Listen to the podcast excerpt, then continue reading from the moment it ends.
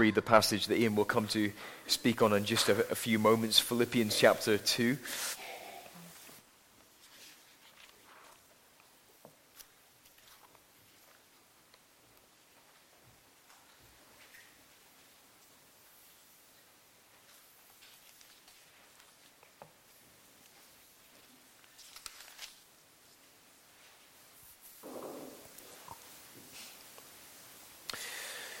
Philippians chapter 2, and we begin reading in verse 19. The Apostle Paul writes, I hope in the Lord Jesus to send Timothy to you soon, so that I too may be cheered by news of you. For I have no one like him who will be genuinely concerned for your welfare. For they all seek their own interests, not those of Jesus Christ. But you know Timothy's proven worth how, as a son with a father, he has served with me in the gospel. I hope, therefore, to send him just as soon as I see how it will go with me, and I trust in the Lord that shortly I myself will come also. I have thought it necessary to send to you Epaphroditus, my brother and fellow worker and fellow soldier, and your messenger and minister to my need. For he has been longing for you all and has been distressed because you heard that he was ill. Indeed, he was ill, near to death. But God had mercy on him, and not only on him, but on me also, lest I should have sorrow upon sorrow. I am the more eager to send him, therefore, that you may rejoice at seeing him again, and that I may be less anxious. So receive him in the Lord with all joy, and honor such men, for he nearly died for the work of Christ, risking his life to complete what was lacking in your service to me.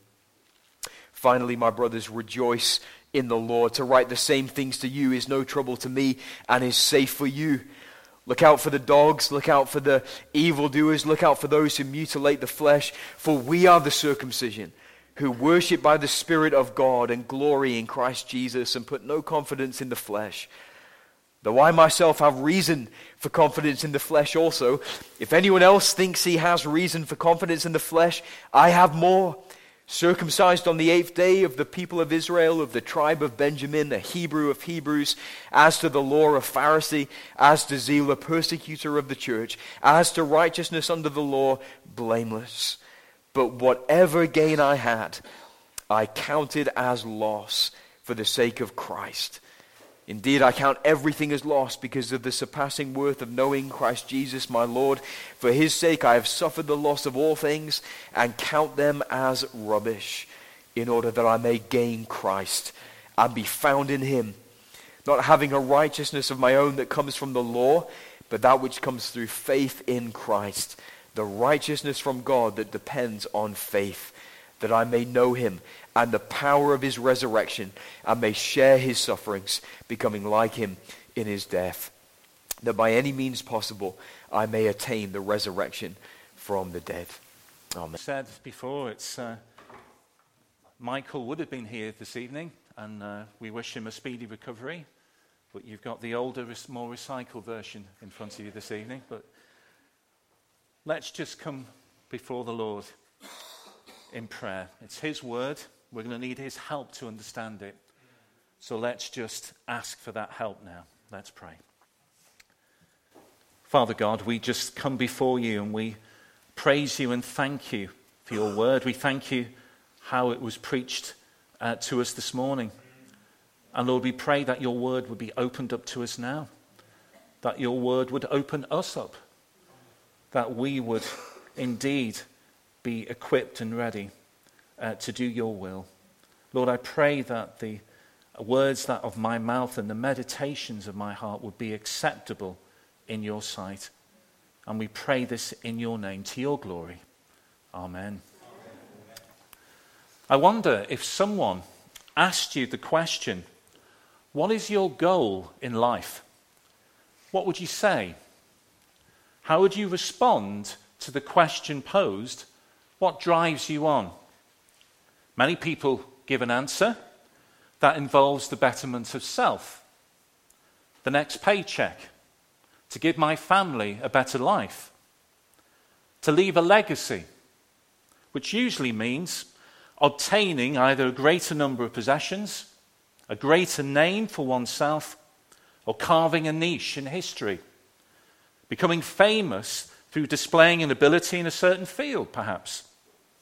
I just wonder if you recognize the picture of the man, hopefully, you'll see on the screen shortly. I wonder if anyone recognizes him. All rugby fans worldwide would have heard of this man. He is indeed Jonny Wilkinson, probably England's greatest fly half.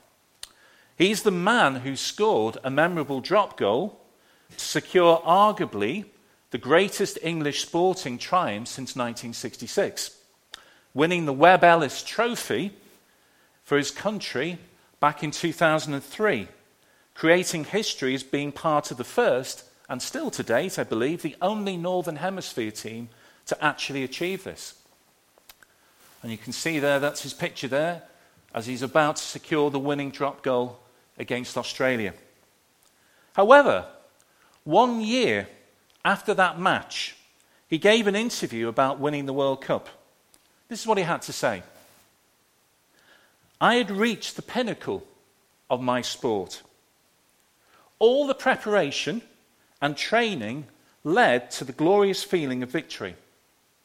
Yet I had a feeling of hollowness, a sense of deflation. What would I do now to match this moment? All that I was living for seemed a disappointment. Wow.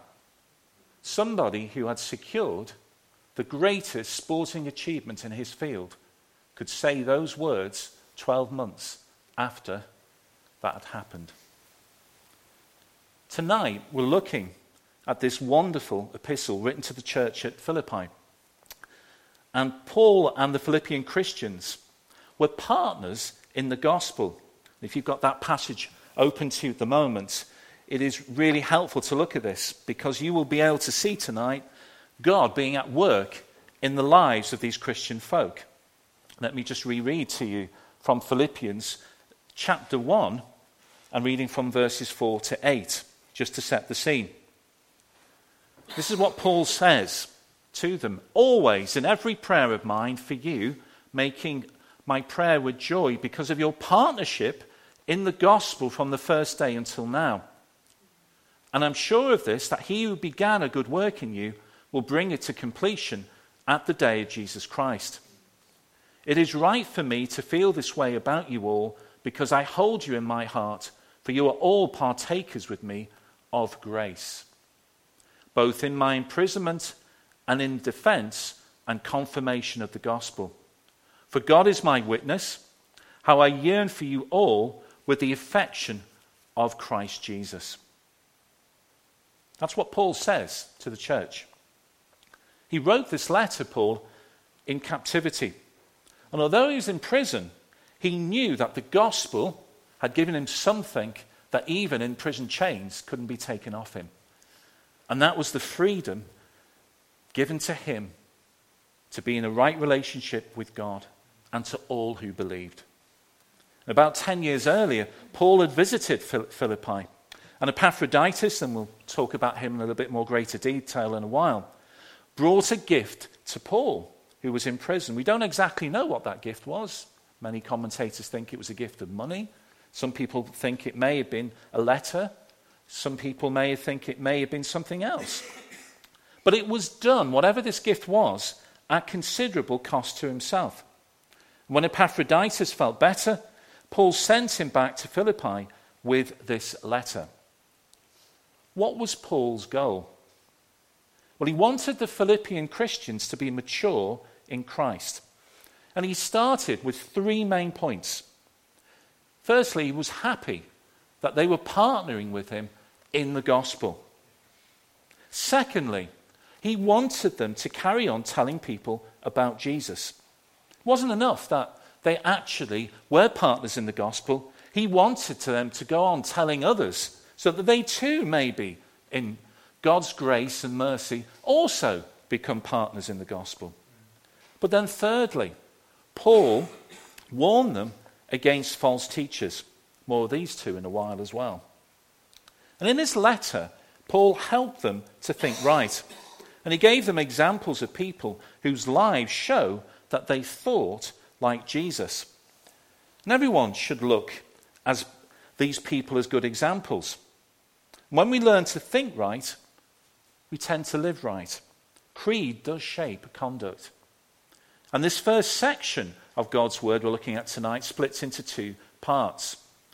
We'll see the first part, I'll talk about shortly, of two godly examples to the church of Philippi that Paul wanted to mention.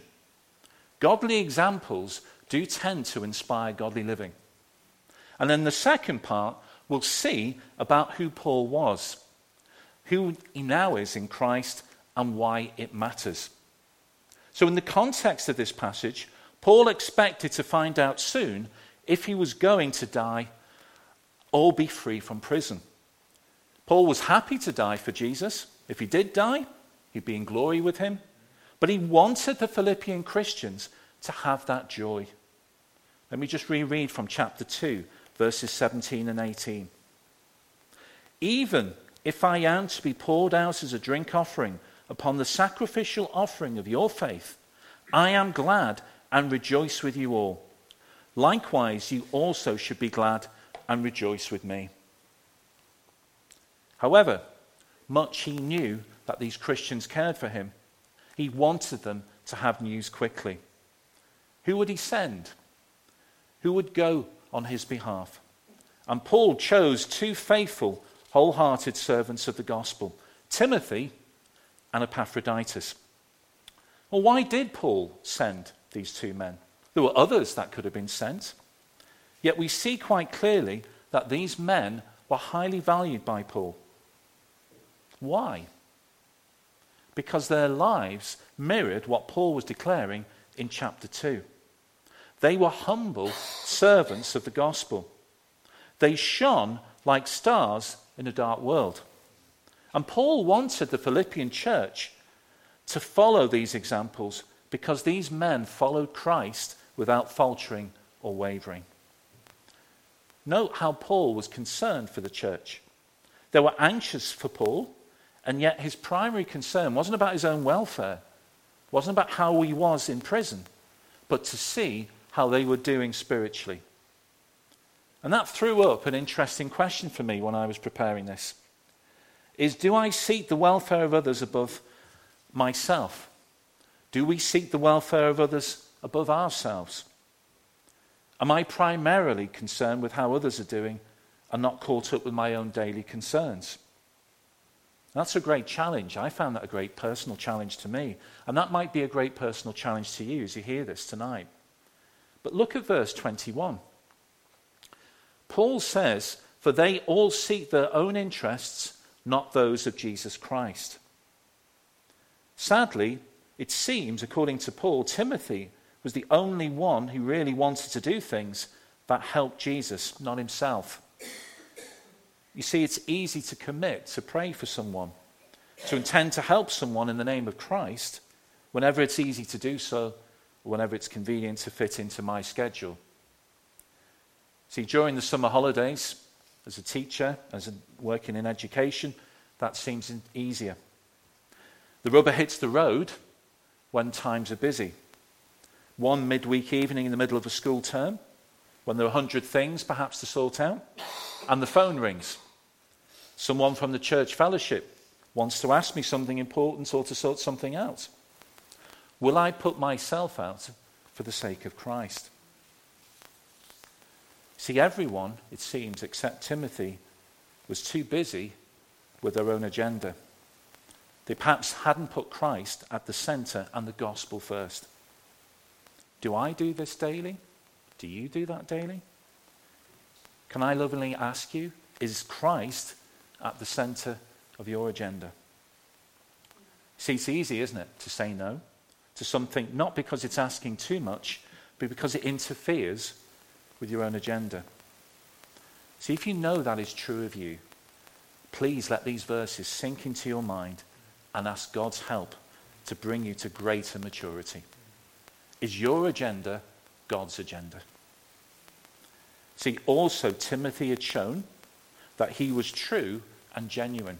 There were people who would have despised his youth. He was relatively young man, as an elder, as a leader. For years, though, he had served with Paul. He proved that he could be a faithful colleague with Paul. And it was Timothy who took that message of Jesus to Philippi with Paul. If you look back in Acts chapter 16, verses 1 to 3, you will see that borne out. He wasn't worried about Timothy, he knew he could trust him. Timothy had traveled with Paul on his journeys. They faced many dangers together as they proclaim the great news of the gospel. Paul gave Timothy many difficult jobs, but it's not recorded once in Scripture that Timothy disappointed him.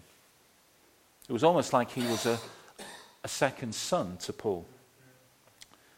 Many years ago, I had the privilege of being involved in Mission Vacances, which is a French beach mission program based, and where I was based at the time was in Normandy, not far from where the D Day uh, landings took place. And I was there for one week doing gospel work with a team of French speaking Christians from across Europe. The leader was a wonderful man. In fact, there was a man who reminded me of the Apostle Paul, it was this man. And he had a great habit of getting alongside younger men, nurturing and discipling them to serve Christ wholeheartedly. How did this leader earn such respect or trust? Was it his wonderful speaking skills? Was it his great linguistic ability to converse with French holidaymakers? No, it was simply this. Amongst the team, he was always the first up each day to sweep the kitchen floor and to make breakfast for the hungry prayer team every day, day in, day out. He was always on hand to serve others for the sake of Christ. Nothing seemed ever too much for him to do. Nothing ever was too important for him not to take prayer requests from the fellow team members.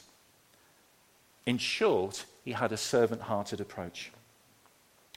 And it's really important, isn't it, that we should honor those who are shepherding the flock of Christ. How do we honor those who lead? We honor them by submitting to their authority in Christ and seeking to support their needs. Can I ask you, do you pray for your leaders? Do you pray for the needs of our leaders, not only here at Hoylake, but maybe you know other Christians and other churches in the Wirral, wider afield? Do we submit to those who lead in Christ willingly? Are we a source of joy or grief to those who shepherd the flock of Christ. I, for one, want to be a source of joy to those who lead, and I'm sure all of us want to follow that as well. But we see here the wonderful example of Timothy. But then the other gentleman, Epaphroditus. Less is said about him in Scripture than Timothy. In fact, outside of this epistle, nothing is said about him. But we do know that he was a leader of one of the churches in Philippi. And what is significant about him is this he risked his own life for the sake of the gospel. He died to self so that others may be served through the gospel, even to the point of death. Look with me at verse 29. Sorry, verse 27 to 29. Indeed, he was ill, near to death, but God had mercy on him and not only on him, but on me also, lest I should have sorrow upon sorrow. I am the more eager to send him, therefore, that you may rejoice at seeing him again, and that I may be less anxious. So receive him in the Lord with all joy and honor such men. Well, you see, how did he do this? Either on the journey or in Rome, he fell ill to the point of death to carry that gift to Paul. And Paul sent him back with this letter, perhaps earlier than planned. And his warm commendation of Epaphroditus could be to deflect any criticism among the Christians at Philippi that he had not fulfilled his mission. Had Epaphroditus gone AWOL? Where is he? What's going on? Such questions could have been asked. And Paul is keen to send him back to the church with the letter. See, even the name itself, if you know your Greek, is great to read. It means lovely, charming, amiable, Epaphroditus. Derived from the Greek goddess Aphrodite, And it's possible that his family belonged to a group of people who had been idol worshippers. But there are five things that Paul says to him in verse 25, and I don't want you to miss these. Let me read this to you. I've thought it necessary to send you Epaphroditus, my brother, suggesting a close relationship with Paul.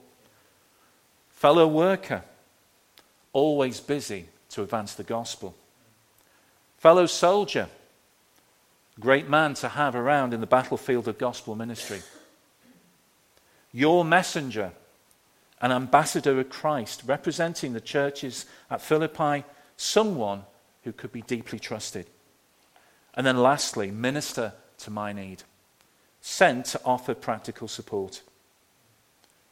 Do you not get the impression here he's a man of compassion? Worrying for others because they heard that he was ill?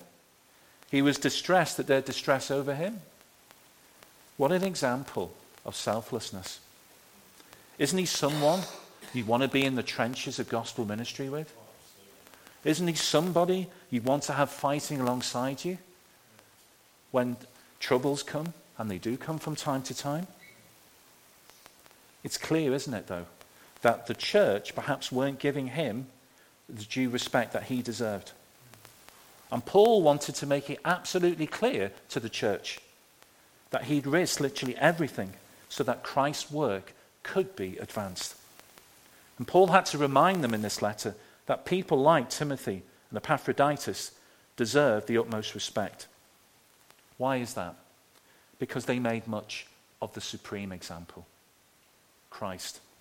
They died to self so that others would come to have eternal life through Christ. It's easy, isn't it, often, to respect the wrong kind of people.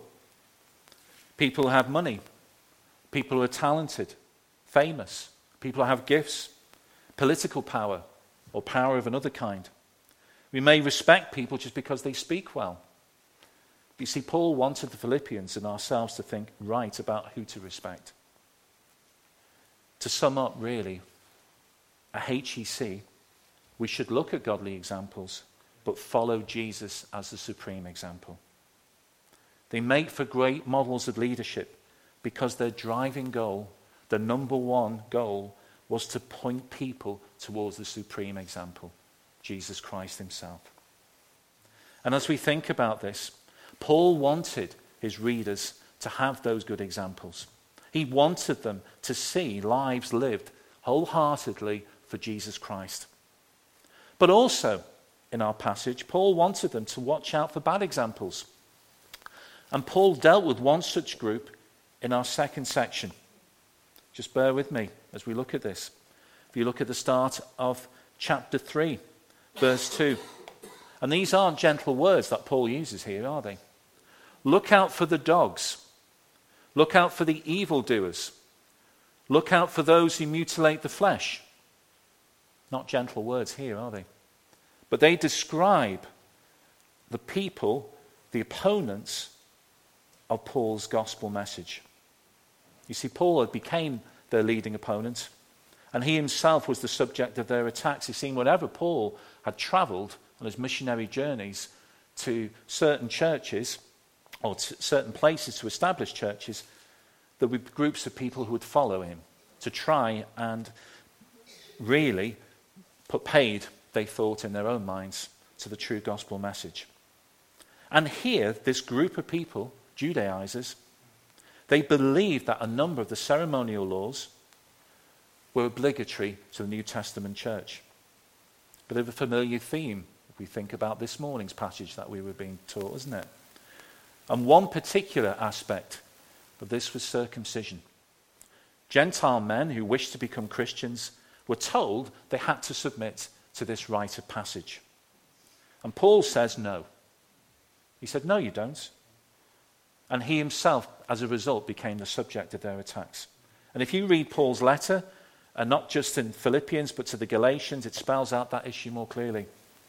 And why does Paul use such strong terms here? Because the gospel itself was at stake. They were going around Philippi stating that the death and resurrection of Jesus Christ was not sufficient for salvation. And in short, they're peddling a Christ plus message. Paul, and I hope we do as well, see the significant harm of such a message. He looked at them as enemy agents, trying to infiltrate the true church and undermine the gospel as a result by adding to it. Yes, you've got the gospel, but you need this as well. Yes, you have salvation in Christ, but you need Jewish rules and regulations. Yes, you have freedom through Christ, but you need to do this as well through the food laws. And Paul asserted that true circumcision is of the heart, not the body. And it's summed up in three ways. Look at verse 3. We who worship by the Spirit. Who is truly a Christian? Someone in whom the Spirit of God dwells. That's who a Christian is. Someone who has the Spirit of God within them. Glory in Christ Jesus. You see, Paul believed that these Judaizers were making less of Jesus and more religious custom. You see, those who are the true circumcision are those who know Jesus Christ is their only hope and have put their, all of their hope in him. And who put no confidence in the flesh. You see, it wasn't just bad enough that these false teachers were going around peddling the false message. They were trusting their own religious actions to make them right with God. It was almost as if the storm's coming on the beach and they're trying to withhold the tide by making sandcastles. They were so wrong, aren't they?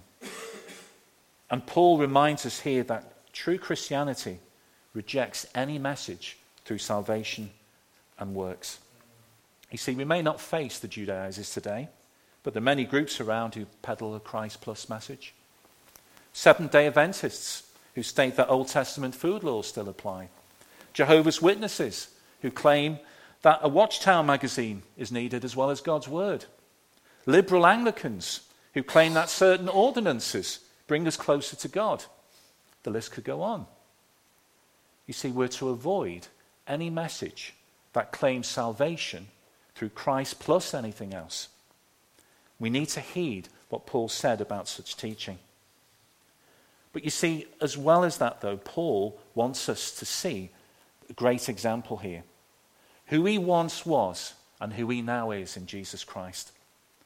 And there were three things he put his confidence in, and they could be summed up in three ways. If you look at verse 5. His racial heritage. He was born a Jew, a member of the tribe of Benjamin, someone who'd been circumcised when he was only eight days old. A true Jew. If anyone was truly Jewish, it was Paul. If anyone had the right credentials, it was him. And after that, he also fulfilled that criteria, not only through racial heritage, but through his religion. Paul, or Saul as he was, as a Pharisee, strove to the minutest detail to keep the law. If there were awards for law keeping, he would be the champion. He'd studied under Gamaliel's tutelage. He was the most respected rabbi of his day. Acts 22, verse 3, points to that. He distinguished himself as being one of the chief persecutors of the church. And the book of Acts records his assent to the murder of Stephen, the first Christian martyr. And at the time of his conversion, what was he doing? He was going around his business seeking to arrest believers, seeking to disrupt the true church in Damascus. But he wasn't just his race, wasn't just his religion. Thirdly, Paul had placed confidence just as these Judaizers were doing, in his own righteousness. The key here word is legalistic. He wasn't claiming to be sinless, but under the strict code of the Pharisees, no one could say to him that he broke the Jewish law. What was, Paul what was Paul's goal in life? It was keeping the rules. All of his time and energy was devoted to that. And if salvation could be done through works, he'd be at the front of the queue. Before he met Jesus, he thought his racial heritage, his religion, and his righteous acts were enough to make him right with God. And people today fall into that same trap, sadly. My prayer is here nobody falls into that trap. If you come from a Christian family, it doesn't make you a Christian. If you strive to keep the Ten Commandments and live by them, it doesn't make you a Christian. If you're a Sunday school teacher, it doesn't make you a Christian. Can I ask you what is the most important question? Do you know Jesus by faith? Have you fully put your trust and only in him? Put your trust in him. You see, Paul thought he knew God, but he didn't at first. It was only when God revealed himself to Paul that he readily knew who God was. You see, when Paul encountered the risen Lord Jesus Christ, his confidence in his race, his religion, his righteous acts was completely blown apart. What he thought he had gained, he now considered it lost for the sake of Christ. Look at verse 7. Paul viewed his former life as the perfect Pharisee as something now worthless. He'd exchanged his former life for something priceless. Actually, if you look at it in verse 8, he says these words I count everything as loss because of the surpassing worth of knowing Christ Jesus, my Lord. For his sake, I have suffered the loss of all things and count them as rubbish. Actually, the translation is better translated dung or muck. That's what Paul actually said about his former life. The great Pharisee, the great lawkeeper, actually says all of that is as righteousness is as filthy rags. But he'd thrown it out to receive something far greater a relationship with Jesus. So I ask you tonight has God changed you? How has God changed you?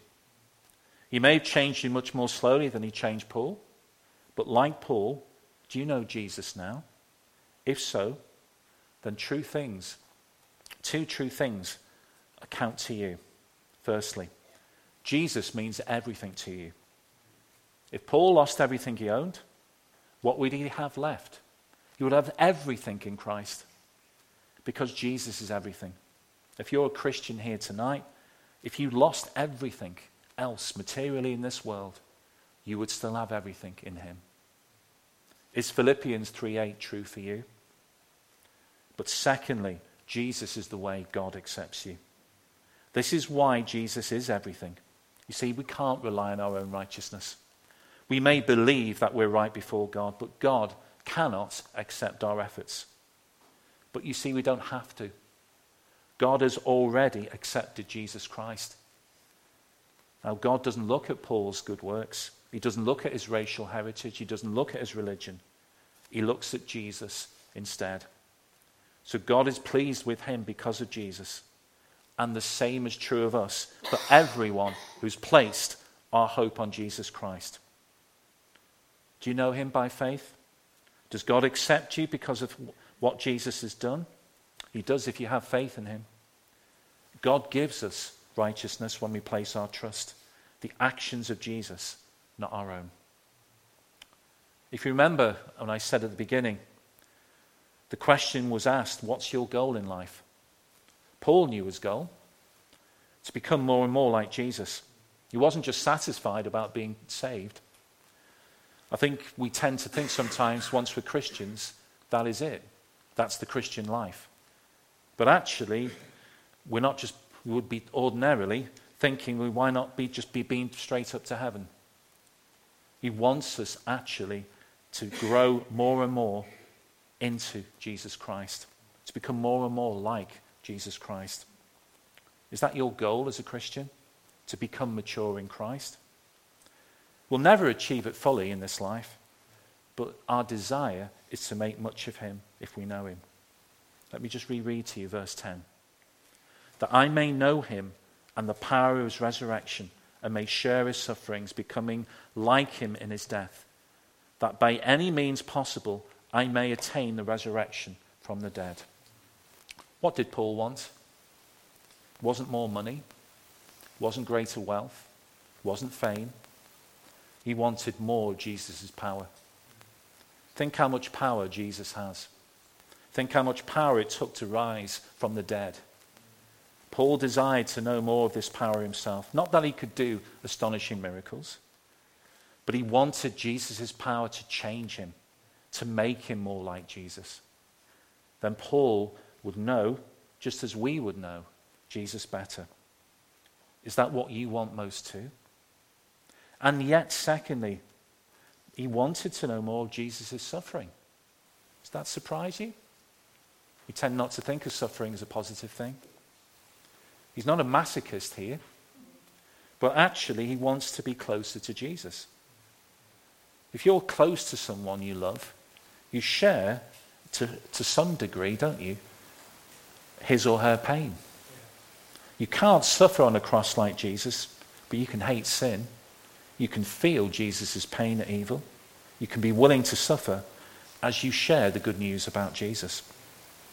So I ask you, Christian brother or sister, tonight, will you be willing to share in his sufferings? What's your goal? Is it to become more like Jesus Christ? To know more of his power? To share more of his sufferings?